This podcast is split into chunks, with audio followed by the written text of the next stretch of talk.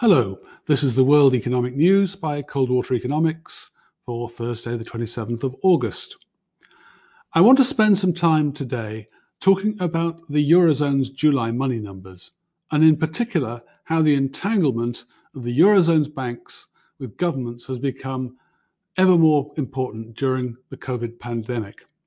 Headlines first. Money M3 was up 10.2% year on year in July, with a monthly movement two and a half standard deviations above seasonal trends.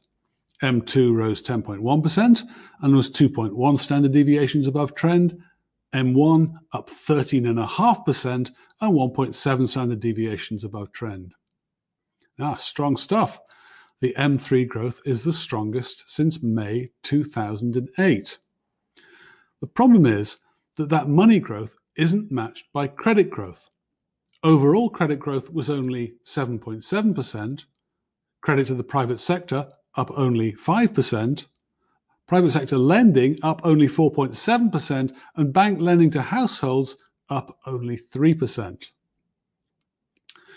At the bottom of all this, of course, is the ECB's balance sheet, and that rose 36% year on year to July or by 1.675 trillion euros. And that begins to put the M3 rise in a rather different perspective. The year on year rise in M3 was, in fact, only 1.215 trillion, i.e., 460 billion euros less than the expansion of the ECB's asset base. It's hard to work out just what's actually going on here because you've not only got to go wading into the weeds of the monthly data, but you've also got to try and relate what you find there to what we see going on in the ECB's weekly balance sheet.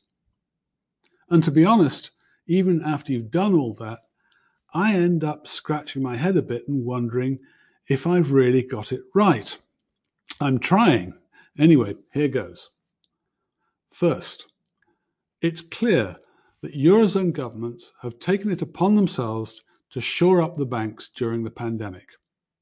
Since the beginning of the year, the liabilities to government held by the banks has risen by 383 billion euros, effectively doubling year on year, although you, you, can quibble with those numbers, but it is effectively doubling.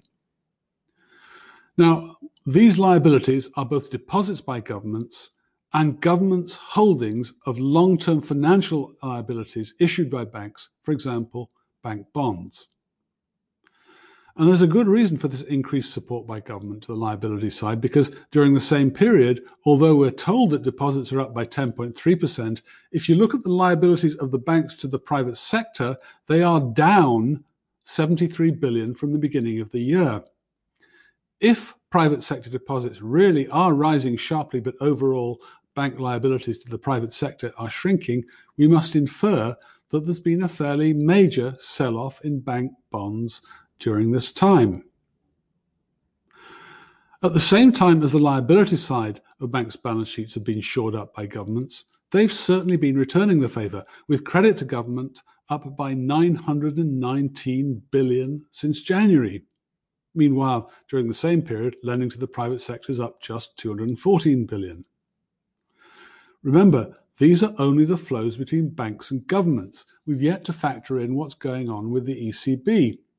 And there, the weekly balance sheets tells us the big splurge in ECB lending to the banks came in late June, not in July. Nevertheless, between late June and end July, ECB net lending into the financial system jumped 484 billion euros, whilst bond holdings, for example, rose only 151. So I suppose we might characterize the flows as follows. The ECB lends hugely to the banks, who subsequently lend a multiple of that back to governments, who in turn use approximately a third of that lending to shore up the bank's liabilities side, either by taking deposits on them or buying bank bonds.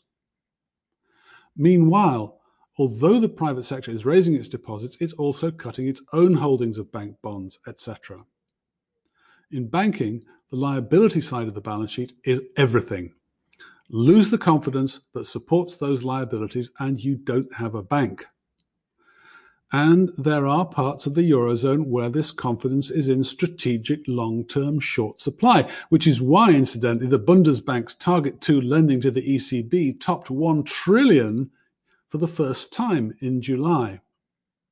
And above all, what I think we're seeing in these numbers is the efforts being made both by the ECB and by governments to belt and braces that confidence during the pandemic.